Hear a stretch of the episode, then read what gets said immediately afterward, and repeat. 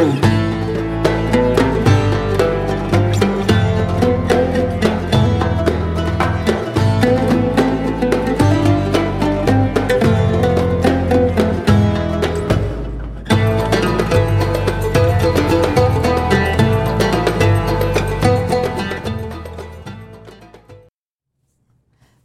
Efendim. Türk kahvesinde bugün yine çok kıymetli bir konum var. Aslında biraz moda, giysi, tasarım, tarih ve plak kapaklarını konuşacağız.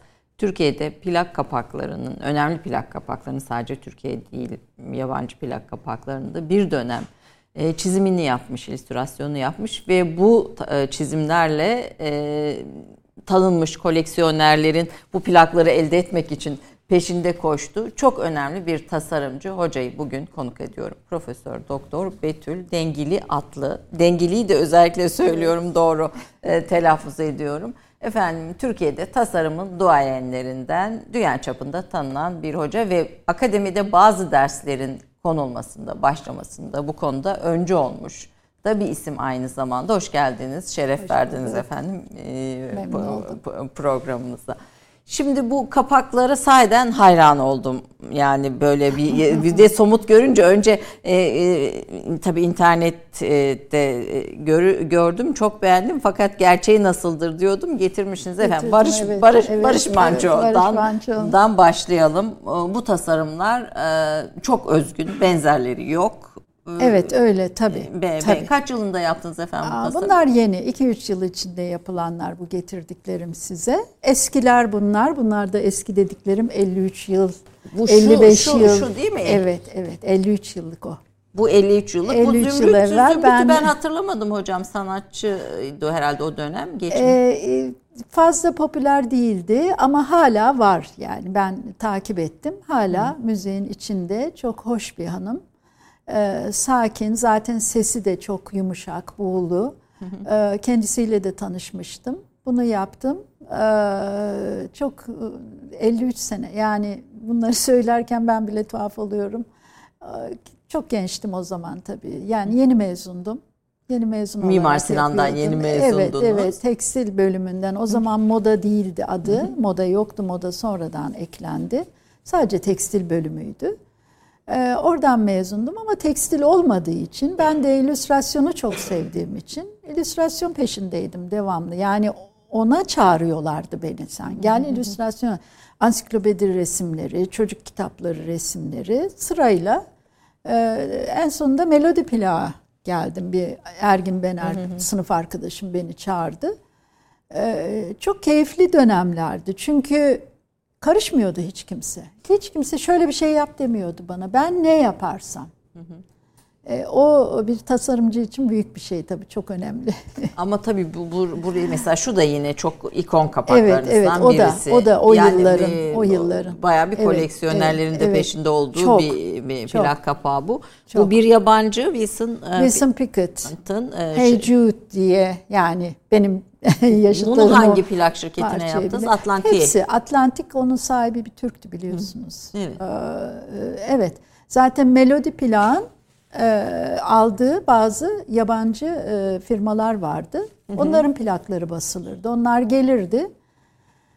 İşte dediğim gibi çok büyük e, şeylerin bir e, koleksiyonerlerin merak ettiği bir şey neden illüstrasyon yapılıyordu. Hı hı. Ee, onu ben de hiç sorgulamadım tabii o yıllarda. Yani size şöyle bir şey yapın dendi mi yoksa siz mi bunları Hayır, böyle? hiçbir şey Mesela denmiyordu. şu da yine gösterebilirseniz şey. eğer evet, bana verebilirseniz. Evet. Bu da yine böyle bir şey. Evet, Mesela bu, bu, Iron Butterfly. Ha, bu, bu, bu grubun bu e, evet. şey bir tasarım. Yani müziği dinleyerek siz tamamen evet, size evet, şöyle evet. bir şey yapın denmiyor. Siz bunu... Hayır denmiyor. Sonraları ben bunu anladım. Denmiyordu. Ee, tabii long play'ler bu büyük Hı-hı. olanlar renkli isteniyordu. Offset baskı. Ee, daha değerli Hı-hı. oluyordu. Ee, ama ufaklar, 45'likler sadece tipo baskı ve çok ucuza mal ediliyor. Sadece o plağın kabı olarak görülüyordu o zamanlar. Yani herkes öyle gördüğü için ne olduğu önemli değil. Hoşa gitsin yeter. Fakat bir anımı anlatayım öyle sırası gelmişken. Bunlar o zaman benim haberim yok. Ben masa başında çalışıyorum. Çok beğeniliyormuş.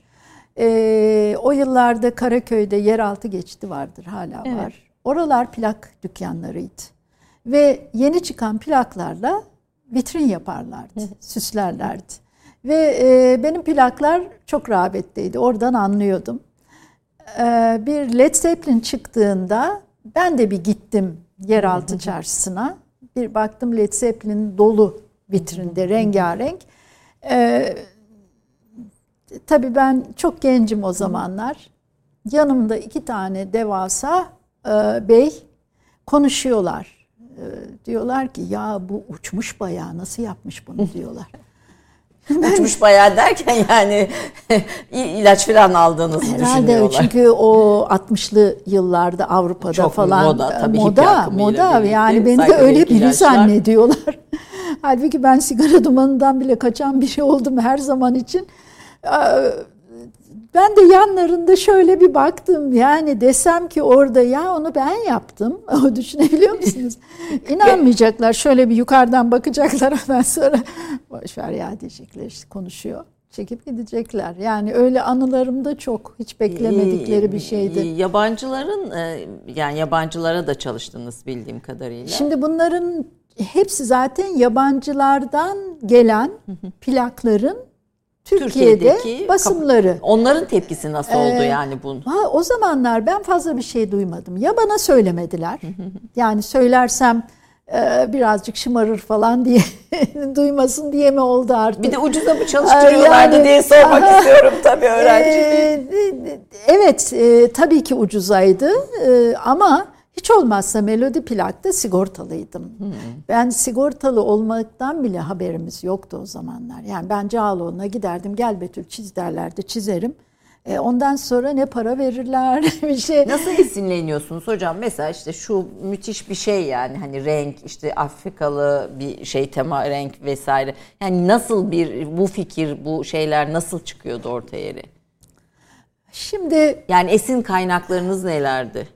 Ee, şimdi esin kaynaklarım e, ben e, biz o zaman dediğim gibi internet yok, hiçbir şey yok, televizyon yok Türkiye'de, dergi mecmua yok, hiçbir şey yok.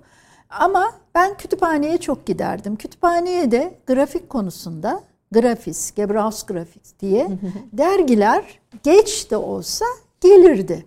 Hep onlara bakardım. Her şeye bakardım. Mesela antika konusunda bir dergi gelmiş. Onlara da bakardım.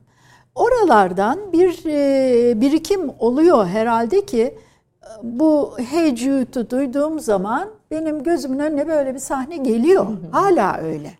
Hala öyle. Yani, yani bir, mesela bir sahne bir, gözümün önünde canlanıyor. Bir, bir eseri, bir müzik eserini dinlediğinizde size bir görüntü, bir evet, görsel... geliyor, geliyor. Geliyor ve başlıyorum ben onu karalamaya. Tabii bizim e, bunlarda kompozisyon çok önemli. Kompozisyon diye bir şey var. Yani e, biz bunları derslerde öğretiyoruz. Yataylar, dikeyler, eğriler, renklerin dağılımı.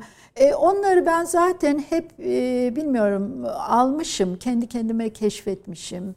Ee, onlarda sorun olmuyor. Mesela bu Barış Manço şey diyorlar ki nasıl çiziyorsun? Bunları çizmek benim için hiç sorun değil. Şu Barış Manço. Hiç sorun değil. Bunu böyle çiziyorsunuz öyle değil mi hocam? Şöyle evet, bu, öyle bu, bir bütünlüğü var işin içinde. Evet. Evet. Ee, ama sizin şarkıların size çağrıştırdığı temaları için içinde. Ee, şimdi Barış Manço'da, Cem Karaca'da öyle bir sorun yok. Çünkü zaten tanıyorum Hı. ben onları. Yani bir Barış Manço imajı bende var. Doğa, çocuklar, e, hayata e, güzel bir bakış olduğu için yani biliyorum zaten Cem Karaca'yı da. Cem Karaca kapağı benim en sevdiklerimden. E, onu da şöyle alacağım efendim. Evet kameraya girdim ama bu da böyle evet. Onu da böyle açacaksınız. Bu da böyle. Bir dakika. Bunlar tabii bunlar yeni çalışmalar herhalde. Bunlar yeni. Yani burada e, Yiğitler oldu adı. E, bunun yapımcısı e, Hasan Metin Bey ile beraber karar verdik Yiğitler ismine. Yani Yiğitler kelimesinin e, verdiği imaj benim için bu. Hatta kendisini bile yiğitler diye bağırırken gibi tahayyül ettim. Büyük bir şey. E, bu ne hocam? Bu da yine... O Boğa Ferdinand e, Yetkin Dikinciler bu Boğa Ferdinand'ın hikayesini anlatıyor. Can Güçkan da kemanıyla eşlik ediyor. Bu tamamen Haytap yararına yapılmıştır. Ne ben ne e, baskısını yapan Tuğba Hanım matbaasında hepsi Haytap için yapılmıştır. Bunların tabii baskısı çok az sayıda basılıyor şu, bunlar. Şunun hepsi. için söylüyordunuz bir gösteri e, şu özel bir şey tasarım Ee, evet. herhalde bunun içi. Anadolu ezgileri e, Mustafa Özkent Bey'in e, içinde müziği var. E, burada yani adı zaten Anadolu ezgileri olduğu için e, ortada işte Şifaye Medresesi'nin Selçuklulardan kalma çift başlı kartalını şu koydum. herhalde şu. Fakat baskıda bir e, talihsizlik diyeceğim oldu. Aslında onun altın bayağı parlaması ve kara, kabartma olması gerekiyordu. Kapakta da öyle tamamen altın olması gerekiyordu. Tabii bunu offset baskıda altını renk olarak basınca böyle bir sarı oldu. E, altın olsa çok başka olacaktı E, tabii. Sizi dinlerken e, anılarınızda e, e, şeyler de anlatıyorsunuz. Mesela burun çizmediğinizi özellikle. Aa, evet, E, o- ama ama hani baskıda bir orada bulunan birisinin burun O değil. Zümrüt'teydi. Zümrüt'te? Zümrüt'te evet Zümrüt nerede kaldı? Burada Ah, hocam. Evet o Zümrüt'teydi. Ee, şimdi ben e, Şurada bu buru- burun sizin burununuz çizdiğiniz burun değil. e, benim çizdiğim bu. Yani bakıyorsunuz gözler dikkati çekiyor. En çok gözler dikkati Burun çekiyor. çizmiyorum diyorsunuz. Çok hafif Ee, naif çiziyorum. şöyle o da şuradan geliyor. Ben de çizmiyorum. Ee, Öğrencilerime de fazla çizdirtmiyorum. Neden? Ee, sebebi şu, yani moda çizimlerinde özellikle ben moda çizimleri derslerine de giriyorum. Ee, bakın makyaj yapanlar gözleri öne çıkarırlar, dudakları öne çıkarır. Kimse burnuna makyaj, burnum daha görünsün diye yapmaz. Tam aksi burun gizlenir. Ee, Bir de e, burnu çizen illüstratörün diyeceğim, yani öğrenciler söz konusu değil, e, çok iyi çizmesi lazım. Çünkü anatomik yapısı itibariyle biraz daha karmaşık. Öğrenci bunu çizerken çizimini çirkinleştiriyor. Çizemiyor yani yapamıyor. Gereksiz bir detay oluyor. O yüzden ben aman burundan uzak duralım, burundan uzak duralım. Yani bir moda çiziminde iki tane göz, bir kırmızı şöyle dudak koysanız yetiyor zaten. Ee, Şimdi burada da ben e, öyle yapmaya çalıştım. Burnu öne çıkarmayayım diye. Fakat matbaada e, basan kişi veya işçiler orada demişler ki ya bunun burnu yok. Biz çizelim demişler. Siyah kalemle hem de Hem bir de. burun çizdiler. Bir geldi bu şurada o çizgi siyah ortada bir burun. Matbaanın çizdiği bir burun. Bu burun. Ben onu ondan sonra sanırım o hatırlamıyorum ne yaptılar onlar kalktı çünkü e, baskılarda benim çizdiğim var artık o yok. O daha siz O yok, onu- gösterince onu belki kaldırdılar. belki devam. Evet, evet. Ne kadar sürdü hocam plak kapakları tasarımı? Aslında sonuçta siz bir giyim tasarımı hocasısınız. Şimdi ben tekstil bölümü mezunuyum akademinin. Tekstil bölümüne girmem de tamamen tesadüf oldu. Bilinçli olma. Ben İstanbul Kız Lisesi'nde okuyordum Cağaloğlu'nda. Bütün hocalarım, sanat tarihi hocam, diğerleri hepsi bu akademiye gidecek, bu akademiye gidecek. Yani ailem üzerinde bile bir baskı kuruldu. O İstanbul Kız Lisesi'nin duvarlarında hep benim yaptığım resimler, yıllıklarında benim yaptığım resimler. Bende de bir şartlanma oldu. Yani aslında benim diğer derslerim de iyiydi. Mesela bir tıp fakültesine girebilirdim. Ee, ama öyle bir şartlanma oldu ki annemi çağırdılar, konuştular akademiye gitsin. Fakat akademide ne var? Akademide benim bildiğim sadece resim var. Öyle zannediyorum ama ressam olmaya da fazla bir niyetim yok. Ben çiziyorum, sadece çiziyorum. Ee, ve artık kader dedik. Babam da sesini çıkarmadı. Gittim akademiye e, rahmetli Melek Hanım. Bir tane sekreteri vardı o zaman akademinin. Melek Mimar Hanım. Sinan. E, meğerse bölüm seçmem gerekiyormuş. Bölümler varmış. Ben orada gördüm. E, Melek Hanım'a sordum hangi bölümü yazayım diye. Bak dedi orada bir arkadaş var git ona sor dedi. O arkadaş da şimdi sanırım şeyde Hawaii'de sonradan Hawaii'ye yerleşti ve Hawaii'de tekstil tasarımcısı oldu. Ee, esmer bir genç o sene mezun olmuş. O sırada notlara bakıyormuş. Ben yanına yaklaştım dedim ki ben hangi bölümü yazsam dedim. Ne, siz biliyor musunuz dedim. Bana dedi ki sen ne çiziyorsun bakayım dedi gene böyle yukarıdan bakıyorum. Ben dedim ki ben elbise modelleri çiziyorum, kadın figürleri çiziyorum dedim. Ha tekstil yaz sen dedi bana. İnanın hiç bilmeden tekstil kelimesini ilk defa duyuyorum. Pişman oldunuz mu peki? Olmadım. Şu nedenle olmadım. Şimdi başka bölümlere gitseydim orada beni bir şeyler yapmaya zorlayacaklardı. Tekstil bölümünde rahmetli Sabih Gözen hocam ayrıca onu da belirteyim. Zeki Müren'in e, gözlerin içine başka hayal girmesinin söz yazarıdır. Sabih Gözen hocam hiç bana Betül şunu yap demedi. Ve ben kendi kendimi geliştirme imkanı buldum. Mesela ben resme gitseydim muhakkak atölye hocamın tarzında yağlı boya resimler çalışacaktım. Bu sizin özgün işler ortaya çıkartmanıza sebep Evet. oldu. Ben şimdi geriye dönüp baktığımda bunu düşünüyorum. Ben tamamen sanat yapılan bir ortamda hiç karışılmadan, hiç şunu bunu yap demeden kendimi buldum. Ee, şimdi, o zaman da akademinin böyle çok önemli hocaları vardır o dönem Evet tabii vardı mi? ama onlar da şimdiki bizim yaptığımız eğitim gibi değildi. Mesela Sabri Berkel benim hocamdı ama Sabri Berkel mesela buraya gelse şöyle bir bakar. Şu iyi, şu iyi der gider. o kadar. Şimdi ben... Siz hocanın ve bilginin peşinde koşuyorsunuz. Koşuyorum, kütüphaneye gidiyorum, sergileri geziyorum. O akademi binasının verdiği o, o güzel atmosferi tadıyorum. E ondan sonra da söyleyeyim şimdi benim için müthiş bir ayrıcalıktı.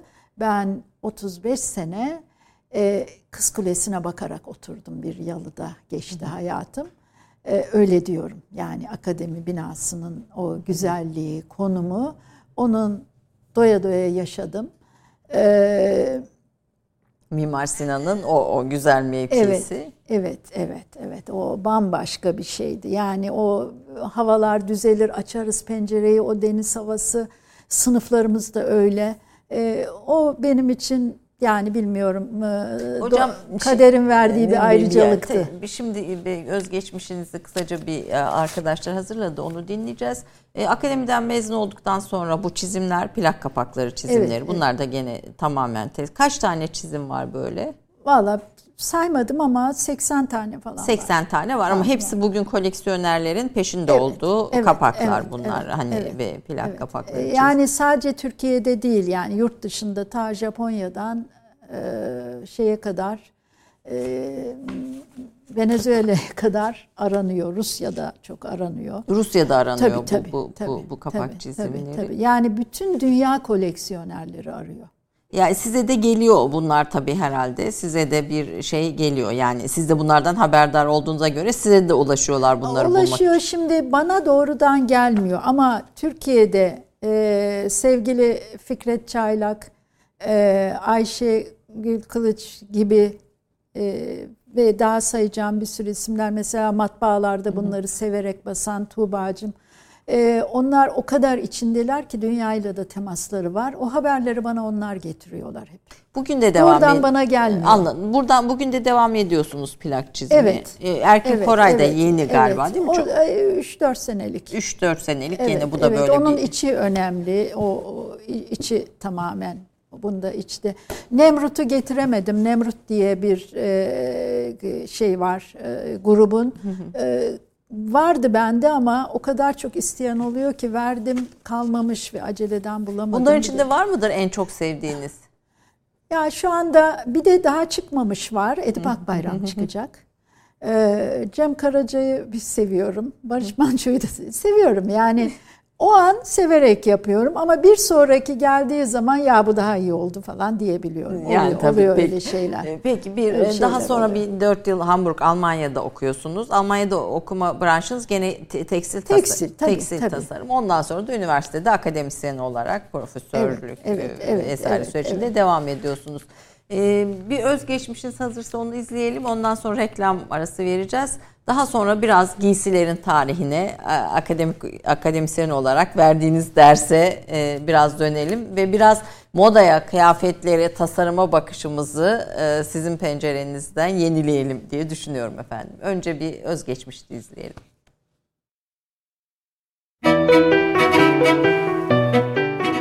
Betül Dengili Atlı 1945'te İstanbul Haydarpaşa'da doğdu. 1963'te İstanbul Kız Lisesi'nden, 1968'de İstanbul Devlet Güzel Sanatlar Akademisi Tekstil Bölümünden mezun oldu. 1966-1970 döneminde özel sektörde desinatör ve illüstratör olarak çalıştı. Bu dönemde çoğu yabancı 45'likten oluşan ve bugün de koleksiyonerler tarafından büyük ilgi gören 80 plak kapağı tasarladı. 1970-1974 yıllarında Almanya Kassel ve Hamburg akademilerinde devlet bursuyla eğitim aldı. 1974'te asistan olarak akademiye döndü.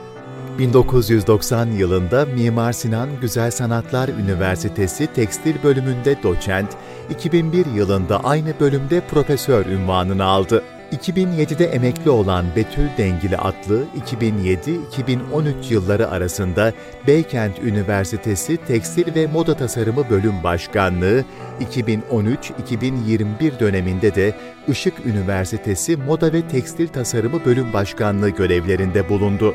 1976'da Mimar Sinan Güzel Sanatlar Üniversitesi'nde kişisel illüstrasyon sergisini açtı.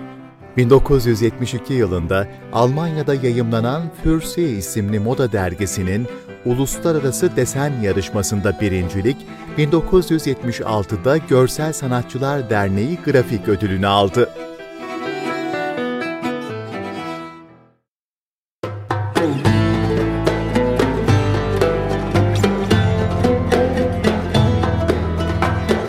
Tekrar bir reklam arasından sonra bugün Profesör Doktor e, Betül Dengil Atlı'yı konuk ediyoruz. Işık Üniversitesi'nde şu anda hocam ders veriyor, yüksek lisans dersleri veriyor.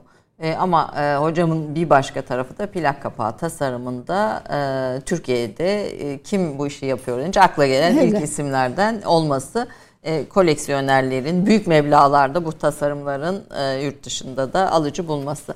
Ama diğer taraftan hocamın akademiye yaptığı önemli katkılar var. Özellikle giysi tarihi konusunda, giysileri anlamlandırma, yorumlama, tekstil tasarımı konusunda başka bir bakış açısı geliştiriyorsunuz. Oradan başlayalım hocam. Biz hani giysi tarihi deyince böyle işte modacıları, giysileri falan görüyoruz. Hani bir şey öylesine moda oluyor. Hani öylesine e, hani birisinin aklına geliyor bir fikir modalaşıyor falan diye düşünüyoruz. Ama siz bunu özellikle sanayi devrimi sonrasında başka bir bakışla ele alıp üniversitelerde evet. de bu bakışla evet. bunun bir ders haline gelmesine evet. de katkı sağlamış bir isimsiniz. Biraz o giysi tarihi bize ne anlatıyor? Daha doğrusu tarih ve giysiler evet. ilişkisi konusunda e, yorumlarınızı dinlemek isterim. Şimdi tabii ben akademik kariyer yaparken e, hem dersleri geliştirdim, üstüme düşenleri. Ben genellikle çizim, boyama, renklendirme, sulu boya ve çizebilmek... Hı hı. Tabii moda tasarımı bunun içine giriyor, moda çizimleri giriyor, moda illüstrasyonları giriyor. Ee, genellikle o dersleri verdim ve 80'li yıllarda sanıyorum bu tekstilin gelişmesiyle Türkiye'de marka olma e, teşvikleri gelmeye başladı. Zaten biz akademiler, e, güzel sanatlar fakülteleri de o zaman moda derslerini koymaya başladık. Moda mesela benim öğrenciliğimde yoktu. Moda derslerini koyduk. Tabii ben e, bana da bir görev düştü bunların içinden. Ben öğrencilerimle çok büyük bir ahenk içinde, alışveriş içinde çalışırken e, görmeye başladım yavaş yavaş. E, yani bir Art Nouveau diyorum, Art Deco diyorum öğrencim bilmiyor. Halbuki kostüm tarihini okuyorlar. O ders var. Sonra e, o kostüm tarihi aslında 20. yüzyıla gelince bitiyor. Halbuki bizi ilgilendiren ve günümüzde de zaman zaman yani herkes şu anda dinleyenler de bilirler. Bu sene 20, 1920'ler moda, bu sene 1930'lar moda derler. Veya bu sene işte e, 80'ler tekrar geri geldi derler. İyi de 20'ler neydi, 30'lar neydi? Bizim geleneksel kostüm tarihi derslerimizde bunlar yoktur. Sonra benim e, Ongun isimli şu anda tasarımcı olarak çalışıyor. Çok sevdiğim bir öğrencim vardı. O kadar yetenekli bir çocuktu ki. Arnavo hakkında konuşmak istedik. Baktım benim o yetenekli öğrencim Arnavo'yu bilmiyor. Onun üzerine ben bunun e, böyle çalışmalar yapmaya başladım. Bunları bir de doçentlik çalışmalarım için önce desen tarihi, kumaş deseni tarihi üzerinde zaten vardı. Bunu giysiye de yönlendirdim. Fakat e, kendim de böyle bir ders okumamışım. O derste gördüm ki moda bir e, sebep sonuç ilişkisi içinde ortaya çıkıyor. Yani birdenbire ay böyle giyinelim, şöyle giyinelim değil. Bunun çok güzel örneklerini gördüm. Kendim de keyifle bu çalışmayı yaptım. E, bayağı notlar hazırladım ama bunları kitaba dökmedim. Yani bunlar biraz benim tevazumdan geliyor. Sonra bunları yazanlar çok oldu. Ama çünkü var olan bilgileri ben zaten toparlıyorum. Ee, bizim için yeni ama dünya için yeni değil. Yani benim bir kitap yapmam için dünyaya yeni bir şeyler ortaya koymam lazım. Var olanları toparlayıp o altına ismi koymam, onun baskısı şu hiç gereği yok yani. Bu benim özel fikrim. Ee, sebep sonuç ilişkisinde çok enteresan şeylere rastladım. Mesela e, işte 50'lerin kadınları, 40'ların kadınları o kadar farklı yaşam biçimleri var ki ve bu biçimlerin yaşam biçiminin getirdiği giyimler var. Ee, şimdi bunlardan isterseniz birkaç örnek verebilirim. Şey baş aslında endüstri sanayi devrimi nasıl etkilemiş yani evet, modayı ve giysi evet, yani kumaş evet, üretilmeye başlıyor evet, sanayi evet, devrimi. Şimdi bayağı bir ders anlatacağım. Evet. Ee, şimdi sanayi devrimi dediğimiz ilk zaten tekstil makineleriyle başlamış. Şimdi evlerde kadınlar dokuyor. Herkes evet, kendi giyeceğini dokuyor. El dokuması e, kraliyet için, zenginler için diyelim tabii özel yapılıyor bunlar çok. E, ipeklerden, pahalı ipliklerden, nakışlar falan. E, vatandaş için daha mütevazi şeyler. İlk olarak e, dokuma makinesi bulunuyor. Evet dokunuyor. Hızla Aslında dokunuyor. Aslında sanayi devriminin bu, başı, başı bu. Bunlar 1700'lerin ortalarından itibaren e, sanırım kralda o zaman İngiltere'de 3. George galiba. Hı hı. E, do, dokunuyor ama iplik yok. Ee, yani ipliğin de bir taraftan bükülmesi lazım. İşte o zaman e, modern gelişecek dünyanın ilk fabrikaları bütün hangarlara, büyük yerlere kadın, çoluk, çocuk, asker, mahkum dolduruluyor. İpek, iplikler bükülüyor. Ancak yetiyor dokuma makinesinin hızına. Daha sonra işte e, hatta çok komik bir şeydir. Bu e, Arkwright diye bir, birinin yani isimler önemli değil. Buharlı ilk iplik bükme makinesini bulan kişinin adam makineyi buluyor, yapıyor fakat karısı imha ediyor. Yani kocam meşhur olup beni bırakır diye. Kıskançlık o da evet, evet. Aynen o giriyor ortaya. Bilimsel gelişmenin de evet. önünde bir engel olmuş. E, ve sonunda bulunuyor tabii. Yani e, bir şeyin papazındı galiba buluyor. Yani o zaman mühendisler falan yok. Bulunuyor, üretim başlıyor. Fakat o zaman ne sorun çıkıyor? E bu kumaşları nasıl süsleyeceğiz? Çünkü düz dokunuyor. Ee, işte o e, William Morris önderliğinde bir takım e, sanat akımlarını, endişeleri getiriyor. Endişe şu, bu beni çok etkileyen bir şeydir. Ağaçlar dağları, ormanları süsler. Sanat da şehirlerimizi süsler. Sanat içinde yaşamayan insanların verimi olmaz. Bu yüzden biz işçilerimize ve insanlarımıza sanat dolu bir dünya vermeliyiz. Ama bunu verirken makine çirkinleştiriyor. Çünkü son derece kaba bir makine işçiliği geliyor. Şimdikiler gibi değil tabii o, o, o nakışlar, güzel işçilikler hepsi yok oluyor. Kaba bu endişeler artıyor. Art and Craft dönemi dediğimiz William Morris. William Morris'in desenlerini hepimiz her yerde bugün de görüyoruz. Ama farkında değiliz. Ne mesela Ee, mesela ben şu anda keşke örnek getirseydim. Ee, satın aldığımız kupalar var evet. ya o kupaların üstünde bile var William Morris desenleri. Hala var. E, hala kullanılıyor. Adam diyor ki işte desenler böyle yapılmalı. Şöyle yapılmalı. Estetik olmalı. Kendisi goblenler yapıyor. Tabii eskiye dönüşü tavsiye ediyor. Yani makineleşmeye karşı. Ve ilk Her, desen yani bizim bildiğimiz tekstildeki evet, büyük Evet, evet de, ilk desenler William Morris desenleri. Ee, biz bunları okulda hep anlatıyoruz. Ee, çok e, yani eğer halkımız çirkinliğe alışırsa gözü öyle devam eder. Öyle devam eder. Endişeler bunlar. Bu bir sanat akımı meydana getiriyor. Ondan sonra toplum böyle makineleşmeyle zenginleştikçe o zenginliği gösteren Arnavo dönemi geliyor. Arnavo dönemi kadının en süslü olduğu dönemdir. Çünkü artık kocalar zenginleşmiş. Hele o Edwardian döneminde o şapkalar Kocaman. kadar.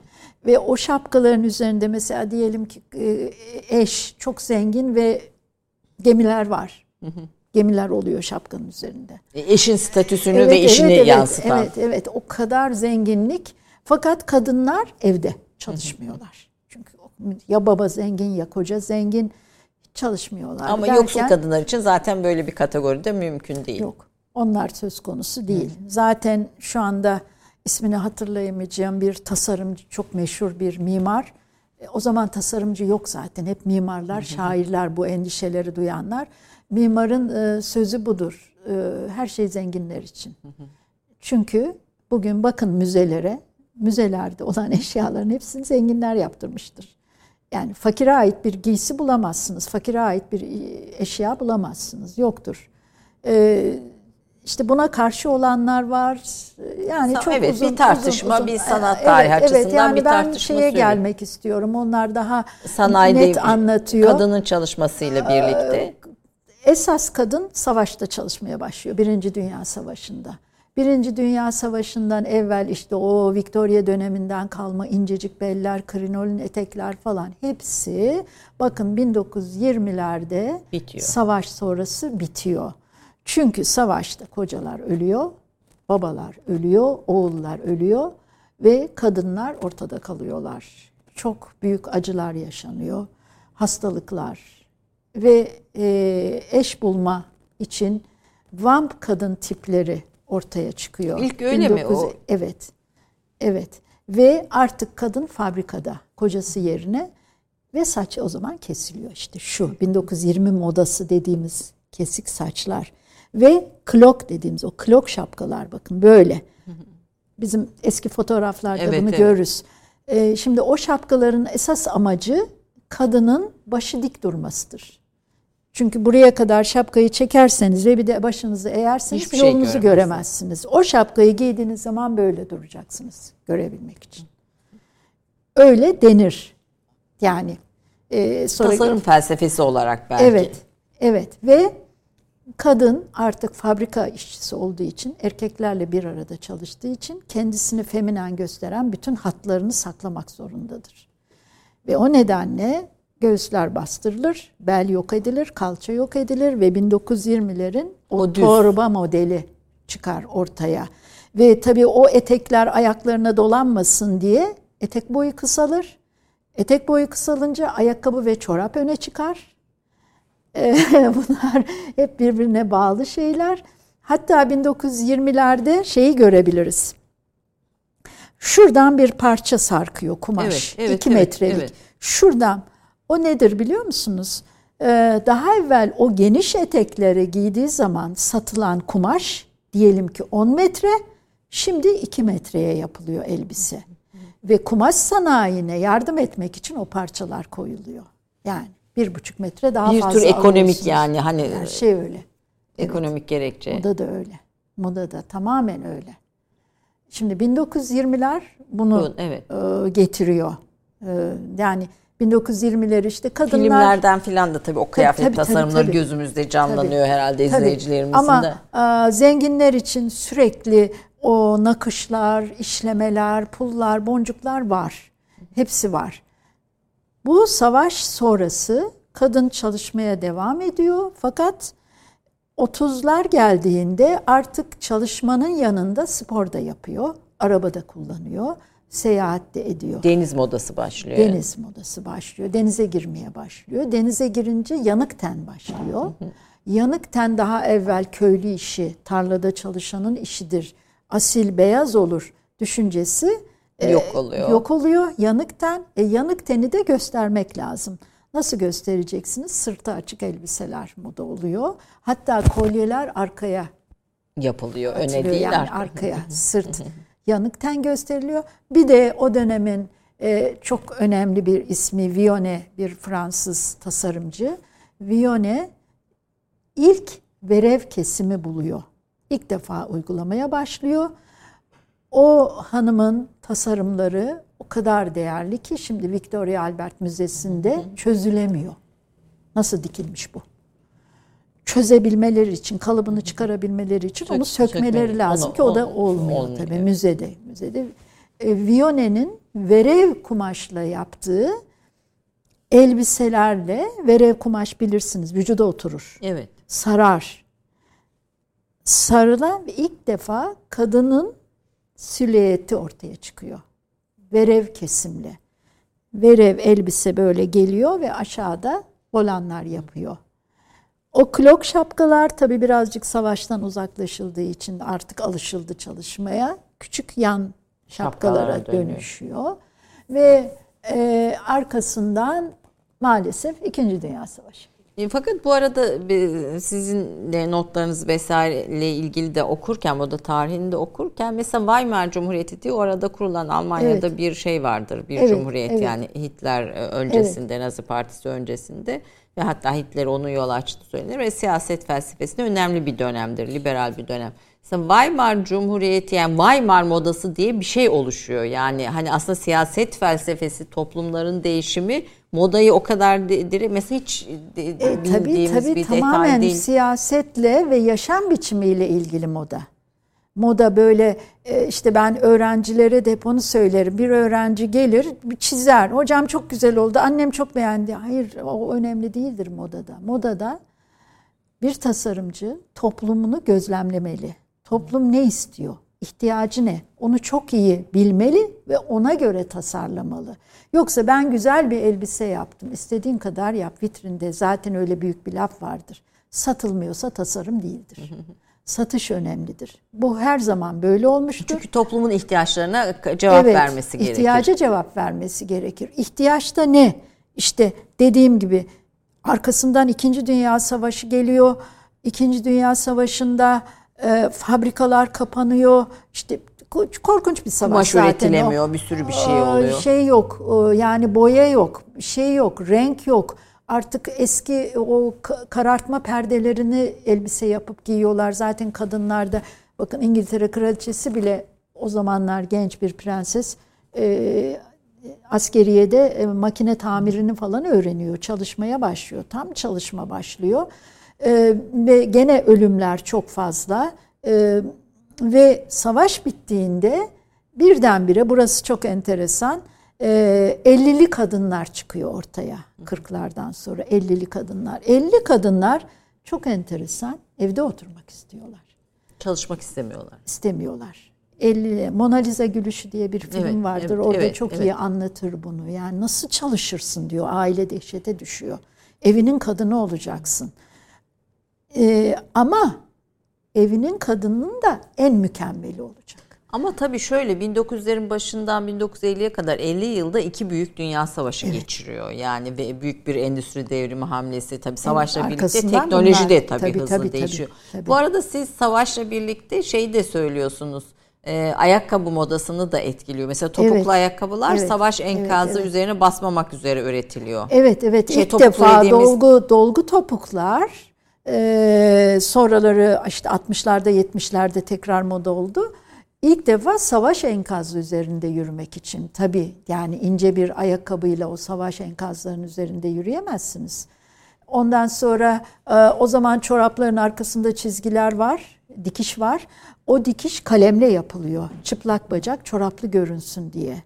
Yani savaşın getirdiği bir sürü hatta böyle e, ahşap talaşları vardır kıvrım Evet, kıvrım. evet. Onlardan şapkalar yapılıyor. Sonra eşarpla e, kadın çünkü fabrikada çalışıyor. Saçını makine kapar e, veya işte Bir şey e, olur. z- zararlıdır.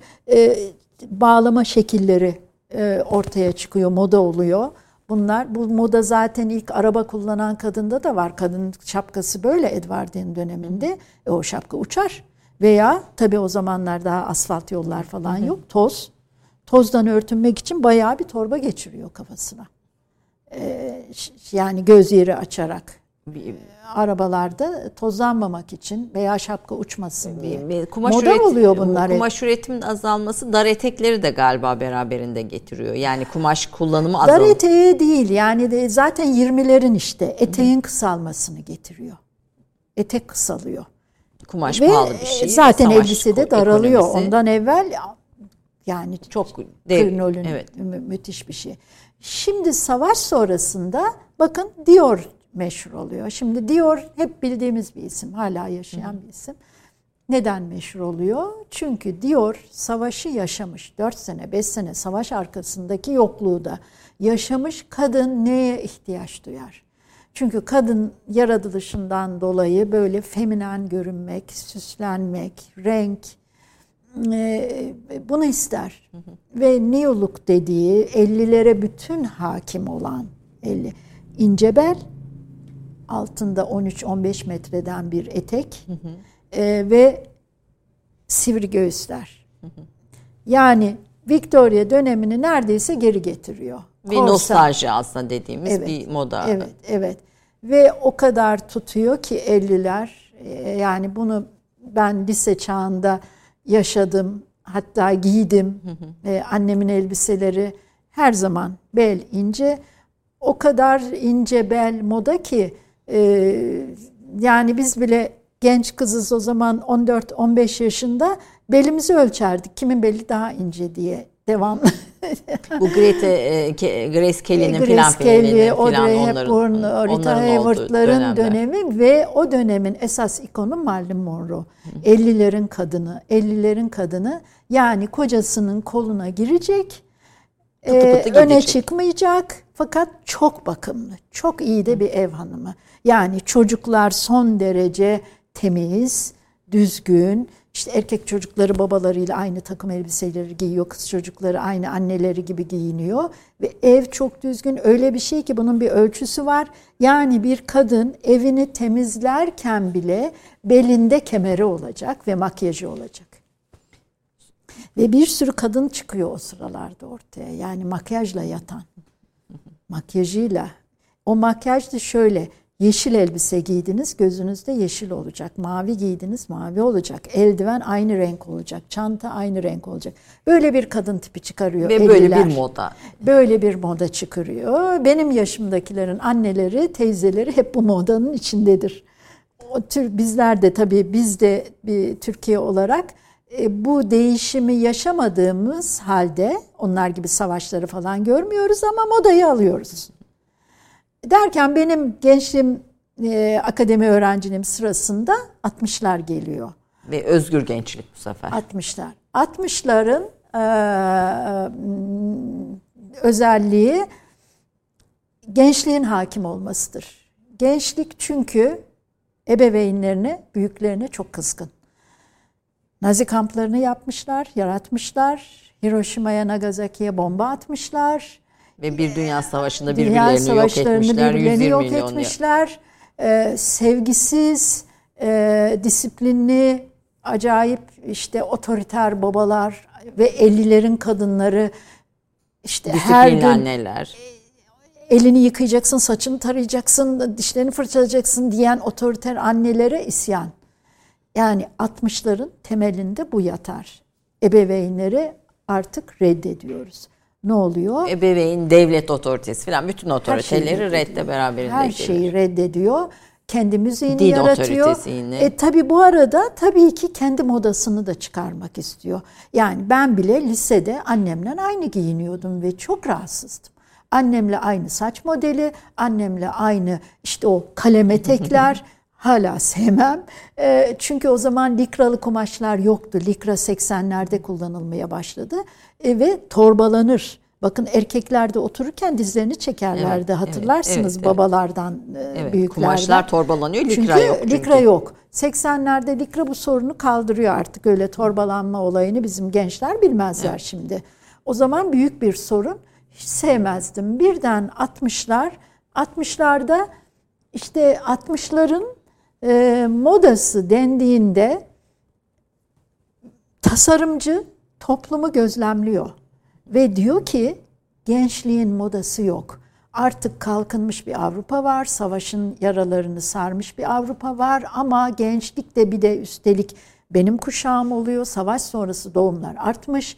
Bir genç kuşak meydana gelmiş. Kalabalık oldukça. Tabii ay, ay eş zamanlı olarak doğum kontrol yöntemleri o, keşfedilmiş. At, o, o, o şey sırasında 60'larda 60'larda 60 işte keşfedilmeye başlanmış falan yani özgürlüğü daha destekleyen bir yaşam. E, sağ, evet, evet, evet sağlıkla aynen. ilgili yani de 62'de, bir takım keşifler var. 62'de doğum kontrol hapları çıkıyor, e, bulunuyor e, ve o gençlerin modası yok. Bunu modacı e, bir Kuraj diye birisi vardır. Aslında o da yapmaya başlıyor ama esas ün yapan Mary Quant.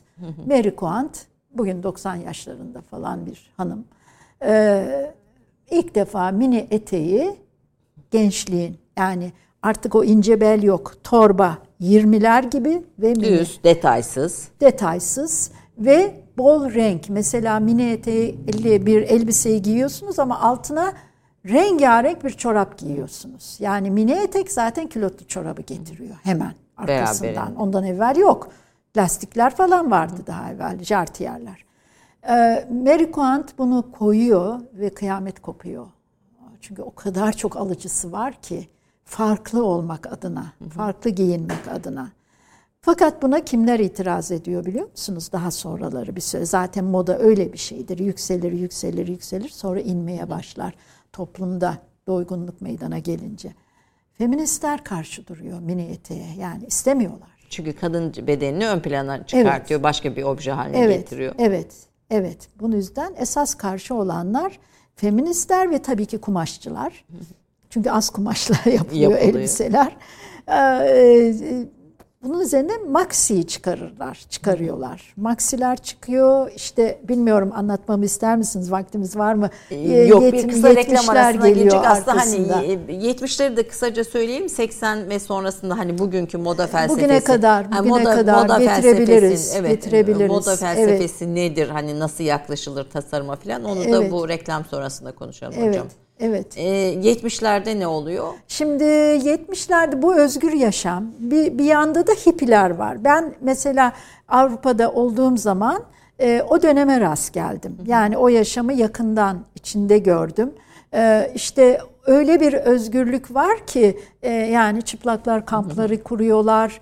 E, işte savaşma, seviş, aşk var olan tek şey budur, sevgidir senin kim olduğun önemli değil. Sadece sevmek, birbirimizi sevelim, barış içinde yaşayalım gibi bir şey, bir dalga böyle toplumu e, e, şey yapıyor ama yaşlıları almıyorlar aralarına. Tabii Mesela, genç genç modası. Sadece genç hatta 30 yaşı bile almıyorlar. 30 Bu kızılderili desenleri falan o dönem etnik, etnik desenler. Etnik desenler ortaya çıkıyor. Ondan sonra e, doğaya dönüş, doğal şeyler, pamuklu giyme yani sentetikleri falan reddetme. Sentetiklerin ortaya çıkışında da galiba petrol türevlerinin. Onlar da var. Başka şeyler de var. Ee, hatta çok eskilere dayanır. 1900'ün başları, 1800'lerin sonları işte naylonun. Mesela naylon e, çıktığında naylon çıkıyor, bulunuyor. Tamam ilk önce o beyaz erkek gömlekleri yapıldı. Beyaz, ay bayıldı herkes ne kadar kolay yıkanıyor, ediyor, kuruyor falan diye. Ee, ama kadınlarda kullanırken ben onu görüyorum bazen. E, boyası bulunmamış. Naylonu neyle boyayacaksınız? Renk veremiyorsunuz, baskı yapamıyorsunuz. Sonra baskısı bulunuyor, ondan sonra boyaları bulunuyor ve bu boyalarda parlak yeşiller, maviler, turuncular. O zaman işte bu naylonların renkli renkli giyme modası tabii ondan sonra sağlığa e, iyi olmadığı anlaşılıyor. E, şimdi e, yani sonunda söyleyeceğim şeyden biraz değineyim. E, bu e, yani artık çevre olarak doğal malzemeye ulaşmamız zorlaşıyor. Yani mesela bir pamuğu boyamak müthiş su demek. Su ziyanı demek. Bir pamukluyu boyamak. Yani giydiğimiz o pamukluların kıymetini bilelim. Ee, onlar çevreye baya pahalıya mal oluyor tabii ki sentetiğe geçmemiz lazım eğer çevreyi düşünüyorsak. Ama o sentetiğin de insan bedenine e, kullanıma uygun olması lazım. Şu anda aklımda kalmadı ama e, bu konularda konuştuğumuz, e, danıştığımız birisi var. E, çok iyi gelişmeler var. Yani Türkiye'de de. Tekstil üretimi ve kumaş yani üretimi daha konusunda. az e, mesela kurutma makinesinde daha kısa zamanda kurusun diye bir ayrı çalışma yapılıyor. Elektrikten tasarruf etmek için. Bunun gibi çalışmalar var. Yani şu anda esas olan o. Ya aslında giyim dediğimiz şey, giyim tarihi dediğimiz şey bir tarafı siyasi ise bir tarafta dünyadaki bütün Ekonomi, gelişmeler, ekonomi ekonomi, ve şimdi de çevre çok çevre, önemli. çevre sorunları Çevre. hepsiyle bağlantılı şeyler. Hocam bir reklam arası verelim. Efendim gördüğünüz gibi ilgiyle dinliyorum ve ve gerçekten tarihe başka bir pencereden e, bakmış da oluyoruz böylece. Kısa bir reklam arasından sonra Türkiye'deki tasarım, tasarım imkanları, tasarımcılık konularında da hocamla konuşacağız.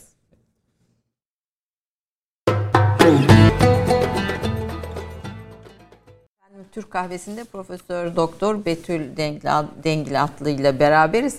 E, plak tasarımlarını konuştuk. Kapak şimdi giysi tarihine geldik. İlgiyle dinliyorum çünkü biz tarihi hep olaylar olarak, olay akışları olarak e, izliyoruz veya dinliyoruz. Ama siz başka bir yerde yani kıyafetle birlikte tarih nasıl iç içe geçmiş bize bunu anlatıyorsunuz. Bir de tabii anlatımınıza dikkatimi çeken bir önceki kuşak çok sıkıysa veya farklıysa bir sonraki kuşak Aynen. onun zıttı bir Aynen. akımla Çok güzel ortaya yakaladınız onu.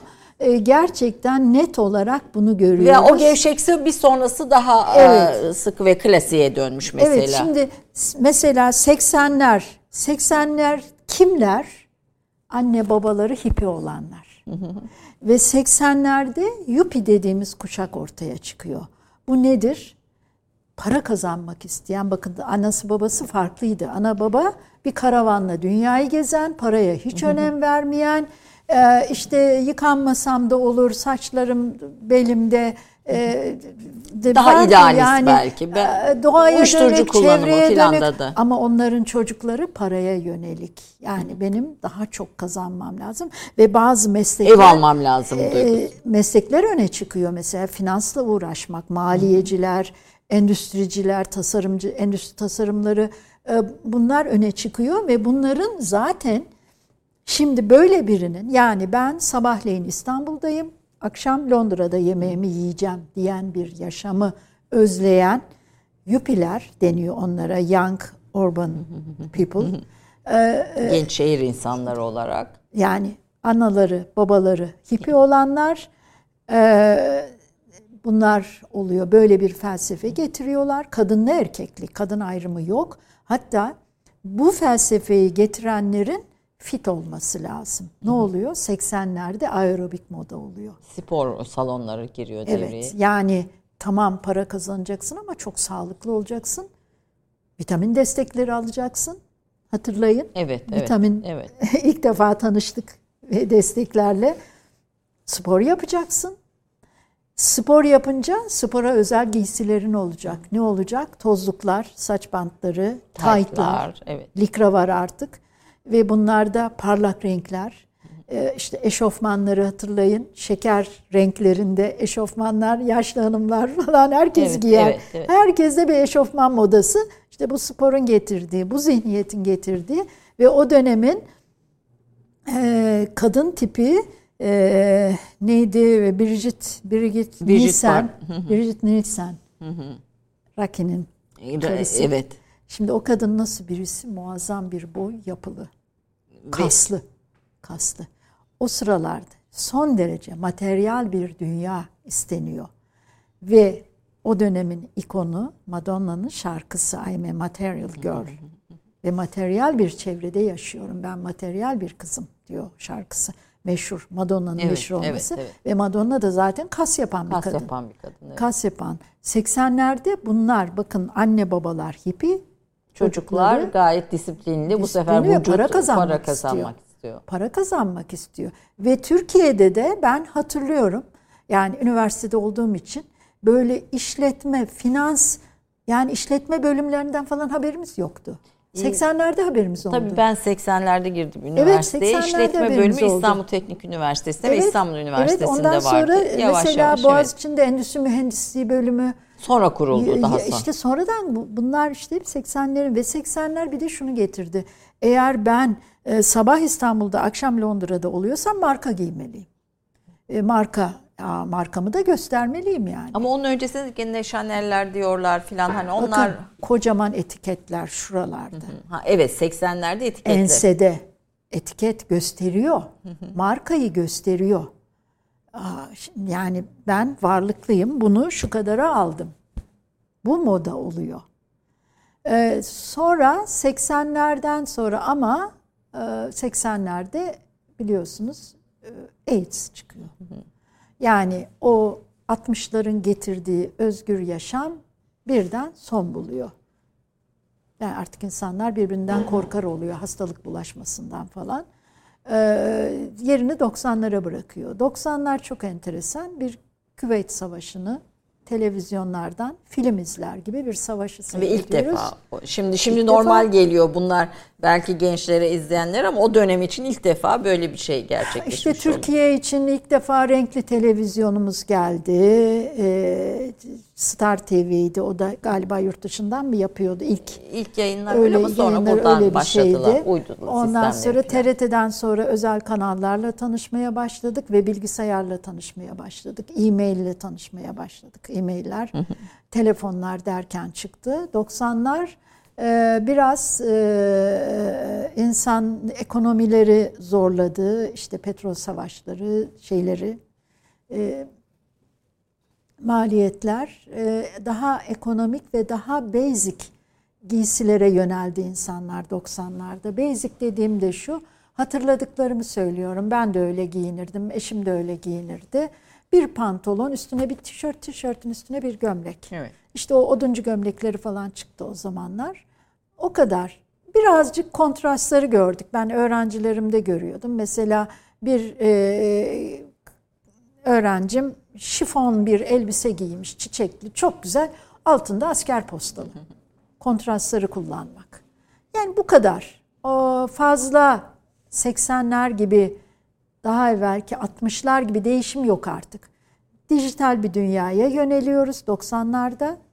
O dijital dünyanın getirdikleri Bütün bu anlattığınız tarihin içinde me- burada filmlerin de etkileyici rolü var herhalde. Mesela film, müzik, film müziklerin e, Galaktika gemisi işte bu meşhur e, Evet. e, uzay e, dizisi filan onun e, giysileriyle ilgili geçen gün bir şey e, okudum.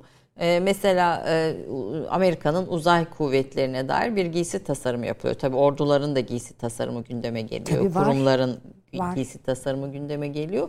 E, orada yapılan eleştiri şuydu. Filmdeki giysiler daha güzel. Hani gerçek hayatta uzay, Amerikan uzay gücüne yapılan tasarımlardan Galaktika'nın daha güzel gibi. Filmler de aslında e, yani o başka bir bakış çünkü sinemada e, tasarıma bakış biraz daha farklı.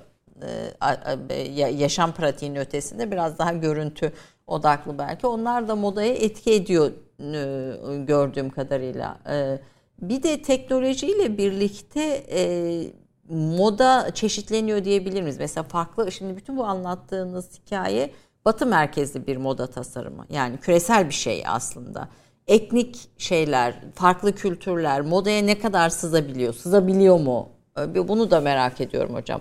Veya desenlerde mesela biz işte atıyorum e, programdan önce de konuşuyorduk. E, gül deseni e, konusunda herkes aynı desenleri çiziyor. Mesela işte bir botanik şey bahçesi şey oluyor. Bakıyoruz her yerde o botanik bahçesinin desen tasarımları. E, işte bir e, ormanlar oluyor. Bakıyoruz her yerde filan gibi. Bize ait özgün desenleri de sızdırabiliyor muyuz modaya bir şekilde veya Evet. biz böyle bir moda oluşturabiliyor Evet, muyuz? Yani bu evet. bizim için geçerli Afrika için de veya başka Pakistan için de. yani dünyanın böyle kültüre damga vuracak ülkeleri için de geçerli. Ee, Şimdi tabii ki oluyor, tabii ki var. Ee, Bir ara e, döşemeliklerde Osmanlı desenleri çok modaydı. Ee, Şimdi artık globalleşen dünyada yani hepimiz aynı olmaya başladık. Ee, Yani ben Türkiye'de buysam benim aynı benzerim sizin benzeriniz Singapur'da da var. Evet. Güney Amerika'da da var. Aynı kotları giyiyoruz. Aynı, Aynı tişörtleri mağazalardan giyiyoruz. alışveriş ediyoruz zaten. Aynı mağazalardan. Şimdi burada moda diye bir şey var. Eğer Türk motifi modaysa, Türk motifi birden geldi ve moda olduysa bütün dünya onu yapar, kullanır. Eğer değilse ne yaparsanız yapın satmaz. Derken Türk modası inişe geçer çünkü artık almışlar almışlar giymişler doymuşlar. Moda böyle bir şey. Sürekli yeniden üretmeniz Sürekli gerekiyor. yeniden. Yani hiçbir toplum sadece biz değil. Yani geleneksel giysilerimiz ayrıdır. Yani bizim akademideki Güzel Sanatlar Fakültesi tekstil bölümü vardır. Bir de geleneksel bölümü vardır. Geleneksel bölümünde, geleneksel el sanatları bölümünde eski Türk kumaşları, desenleri her zaman için ders olarak onlar verilir. Ama biz daha ziyade yani Güzel Sanatlar Fakültesi Tekstil Moda bölümleri günlük, modern, günümüzün modası, üretilen yani Zara'da ne satılıyor bilmem şey efendim X mağazada ne X, X pardon X mağazalarda ne satılıyor? Günlük üretim. Bu günlük üretimde bir şekilde eskiden derlerdi ki bize öyle anlatırlardı. O yurt dışına gidenler gelenler Avrupa'da bir moda konseyi toplanıyor. Hala var. Broşürleri gelir. Bu senenin modası bu. Renkler, bu desenler. senenin renkleri bu. Bu sene mesela etnik var ama Meksika var. Veya Aztek var. Mesela 80'lerde bir ara Aztek vardı. Evet. O derilerde falan kabartma. Şimdi mesela örgüler falan var tekrar nostalji akımı. gelir ve o onun bazıları toplumda tutar, çok satar. Çok satanın üstüne gider herkes. Aman bu çok satıyor ben de yapayım diye. Bizde birazcık kopyacılık falan da vardır. Yani yanındaki mağaza bir şeyi koyar. Ertesi güne aynısını öbürü de koyar. Hadi mahkemelik olurlar. Bilir kişiler yıllarca sürer. E, çünkü e, kendini riske atmak istemiyor. E, e, üreten kişi satış garantisi istiyor. Satış garantisini de yanda görüyor. Yan dükkanda o çok iyi satıyorsa ha, tamam garanti oluyor. Ee, şimdi biz e, üniversitede bilirkişilik falan da yapardık bu konularda da ben bunların çok e, taklit edilenler yani bazen o kadar basit küçücük bir bildiğimiz işte bir çiçeğin adam patentini alıyor. O patenti aldıktan sonra vay sen misin benimkinin aynısını yaptın mahkemelik oluyorlar. Bir de işin bu tarafı var. Ee, şimdi yani ben sadece etnik giyineceğim. Bunlar artık tercih meselesi. Etnik isteyen giyer, üretir, satar. Herkesin alıcısı vardır. Ee, ama etniği moda yapalım. Bizim modamız dünyaya yayılsın diye bir şey pek Yok. düşünmüyorum. Bunu kimse yapmıyor.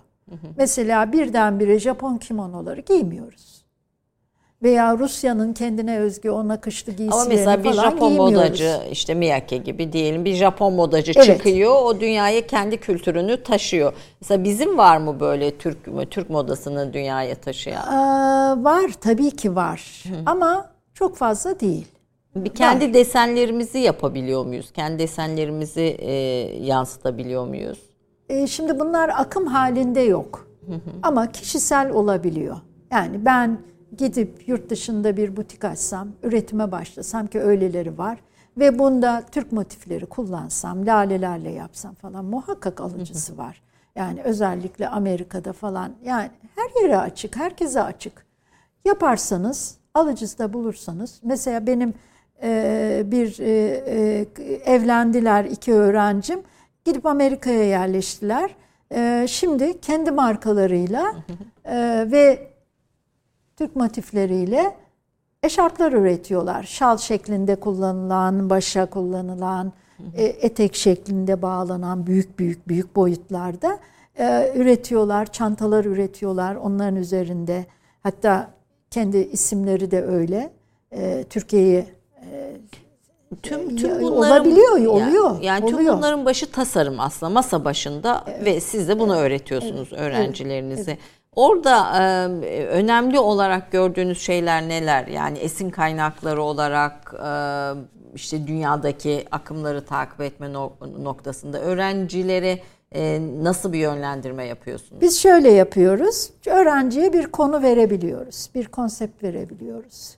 O konumuz diyelim ki işte 1920'lerden esinlenerek bize e, giysiler tasarla. Ben derslerimde giysi tasarlamaktan çok kumaş tasarlamaya önem veriyorum.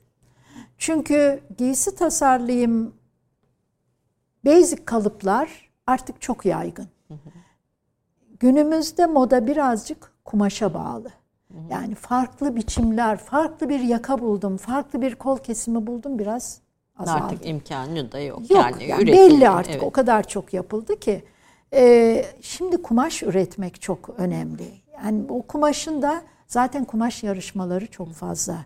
Deri deriden kumaş yar- yarışmaları, deri desenleme yarışmaları çok fazla. Ee, ben moda tasarımı derslerince önce kumaş ürettiriyorum. Sonra o kumaşa uygun giysi tasarımı istiyorum. Sen kumaşını ürettin. Peki şimdi bu kumaşla hangi elbiseyi yapabilirsin? Bu çok önemli. Yani o sadece elbise çizmek değil. Hangi kumaşa çizdin Hangi elbise, bunu? evet. Hangi elbise? Hangi yaş grubu? Hangi kesim? Bunların hepsi çok önemli. Ve eleştirilerimizi de hep bu yönde veriyoruz. Ee, ay keşke e, bilemedim örnekler getirseydim kumaş tasarımları. Harika tekstil sanatı çıkıyor kumaş yaparken. E, üniversitelerimizde bu sahadaki verilen eğitimler yeterli mi? Nasıl takviye edilmesi gerekir özellikle bu konuda? Hani bir Türk ismi de çıkartmak noktasında hem tasarımda Evet, hem evet. kumaşta. E, nasıl takviye edilmeli? Yani e, mesela bir e, şimdi sadece mesele çizim değil. Sizin Değil, anlatımınızdan değil, anladım. değil, bir değil. dünya bilgisi istiyor. Evet. Yani bir tarih istiyor, bir kültür istiyor, Evet, bir evet. felsefe Görgü istiyor, istiyor. görgü istiyor, Görgü bir istiyor. dünya bilgisi istiyor.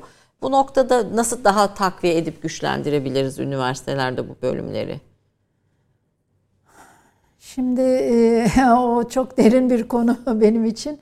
Üniversitelerde e, son zamanlarda çok hızlı açıldı. Üniversiteler arttı. Güzel sanatlar ve tekstil bölümleri de çoğaldı. Fakat aynı şekilde bir öğretim üyesi yetiştirme imkanı olmadı. O zaman e, endüstriden e, bu işi iyi yapanları alma yoluna da çok gittiler. Da işte çok e, hemen bir yüksek lisans yeterlik yaptırıp e, hoca yapma yoluna gittiler. Benim inancım şudur, ben sadece kendi tecrübelerimle konuşuyorum. Ee, okulların hepsini bilmiyorum. Kendi olduğum okulları biliyorum sadece, üniversiteleri biliyorum. Burada e, zaten bu klasiktir. Bir şeyi öğretiyorsanız sizin onu en iyi yapan olmanız lazım. Yani yapamadığınız bir şeyi öğretemezsiniz. Yapamadığınız bir şey üzerinde konuşamazsınız. Zaten bunu da öğrenci algılıyor. Yani şey bile çok önemlidir. Ben moda tasarımı dersi veriyorsam benim kıyafetimin örnek olması lazım. Yani şu giysiyi beğenmedim çizdiğini dediğiniz zaman öğrenci dönüp de senin kıyafetine bakar. Evet. Olmaz. Her hem yaptıklarınızda, çizdiklerinizde, tasarladıklarınızda ve kendi giyiminizde model olmanız gerekiyor. Yani bu ne kadar üniversitelerde yerine getirilebiliyor onu bilmiyorum. Anladım. Biraz daha belki e, sanatçı hocaları diyebilir miyiz? E, çoğaltmakta herhalde Evet. fayda var. Evet. Sanatta. Çünkü onun bakışı daha bir farklı. Evet ve öğrenci bu konularda çok hassas. Hocasının yaptıklarına bakıyor. Eğer siz berbat bir sergi açtıysanız ondan sonra hocayla hiçbir saygı kalmıyor. Ee, güzel sanatlar böyledir. Geçmişin öğrencileriyle şimdiki öğrenciler arasında bir fark görüyor musun? Mesela Fark siz var. konuşurken sabah 7'de e, mutlaka başlarım Evet, güne diyordun. evet, E, bu bu evet. fark nasıl etkiliyor bu Ee, tasarım fark var. sahasını? Geçmişin öğrencilerinin interneti yoktu. Telefonu da yoktu. Ee, gece eve gittiklerinde televizyon da yoktu. Ve devamlı çalışırlardı. Şimdi ben gençleri suçlamıyorum. Benim zamanımda da hiçbir şey olmadığı için, evde sıkıldığım için gözümü açar doğru okula gelirdim.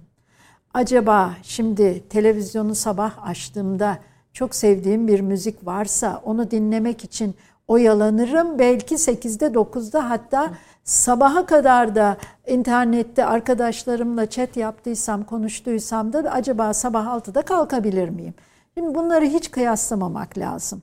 Bugünün gençliği çok farklı. Fakat özet olarak şunu söylemek istiyorum. Ben öğrencilerimin her zaman hem yeni kuşak hem eski kuşak son derece saygılı ve terbiyeli olduklarını biliyorum. Evet. Bu kesin. Bunun ben istisnasını Ve bu da hiç temel görmedim. nokta diyorsunuz. Hiç görmedim. Bir öğrencimden bir saygısız, bir alaycı laf, bir laf atma hiçbir zaman görmedim. Ama işte onu da şuna bağlıyorum. Ben bir şeyi söylüyorsam öğrenci benim ne yaptığımı bildiği için dinliyor beni. Evet. Ama benim ne yaptığımı bilmese veya beğenmese acaba dinler mi? Evet. Burada bu karşılıklı saygının e, etkisi Evet. e, bü- büyük diyorsunuz.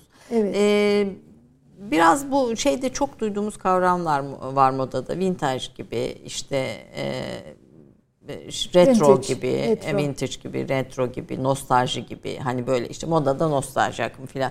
Hani bunlar modanın içine geçmiş moda bir, bir dönemi konuşurken iç içe geçmiş kavramlar. Bu bu kavramları duyduğumuzda ne e, gelmeli hatırımıza? O kavramlar şöyle. Şimdi moda tamamen tüketim üzerine.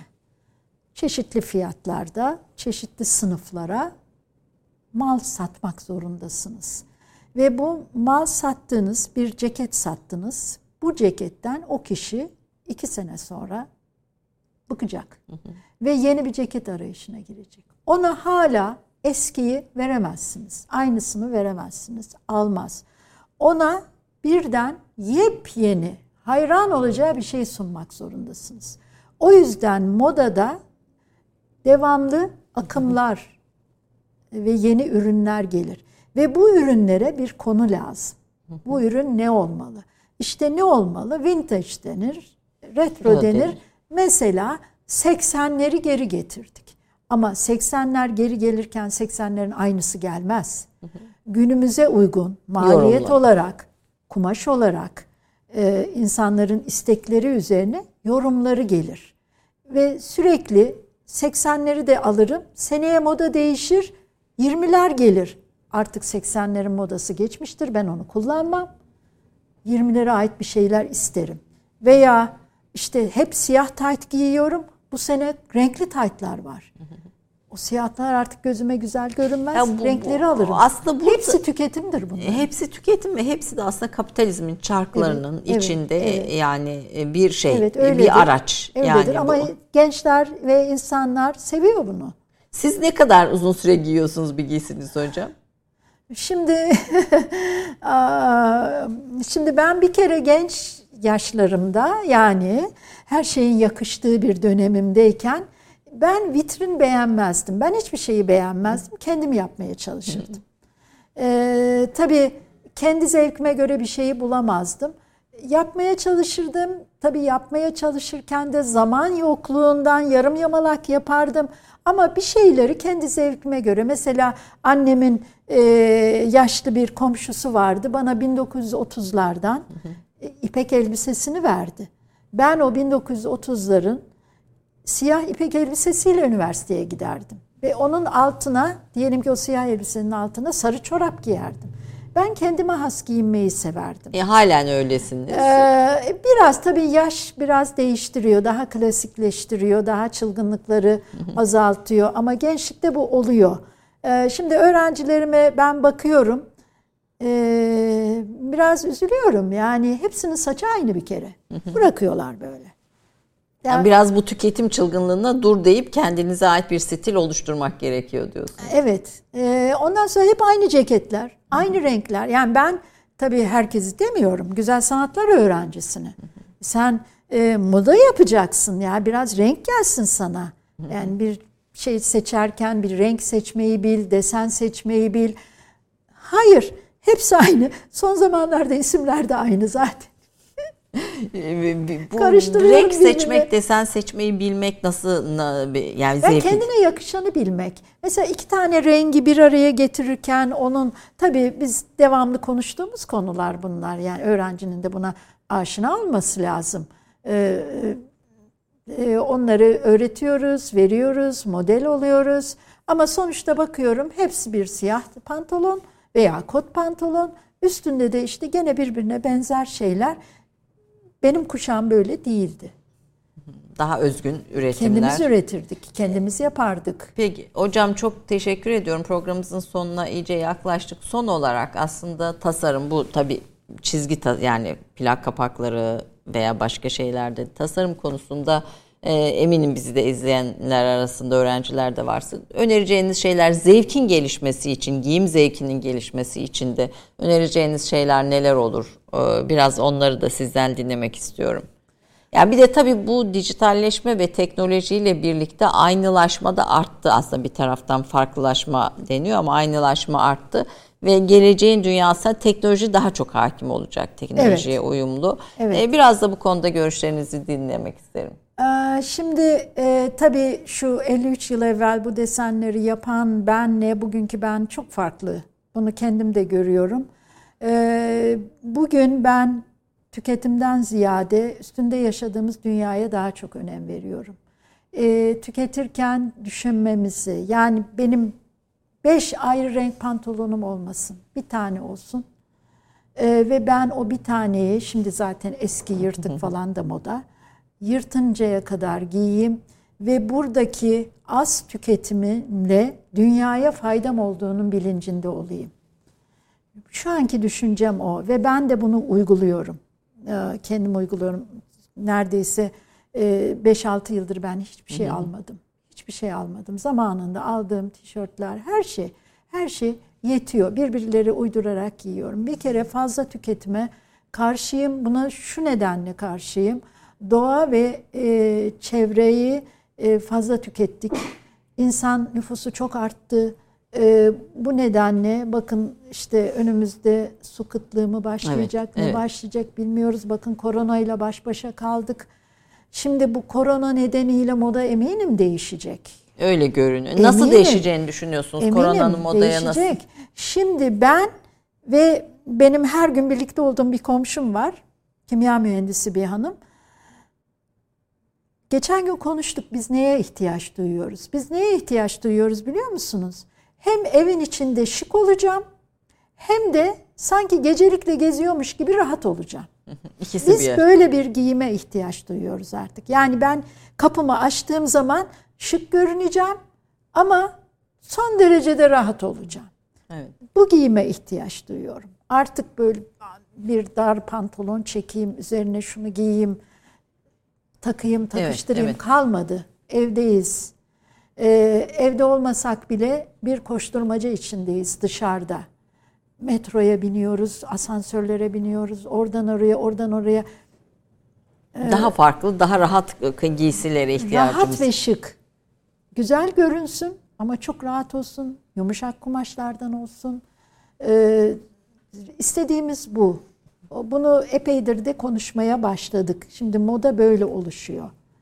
Bakalım ne gösterecek bize ve moda hep 10 yıl sonra yazılır.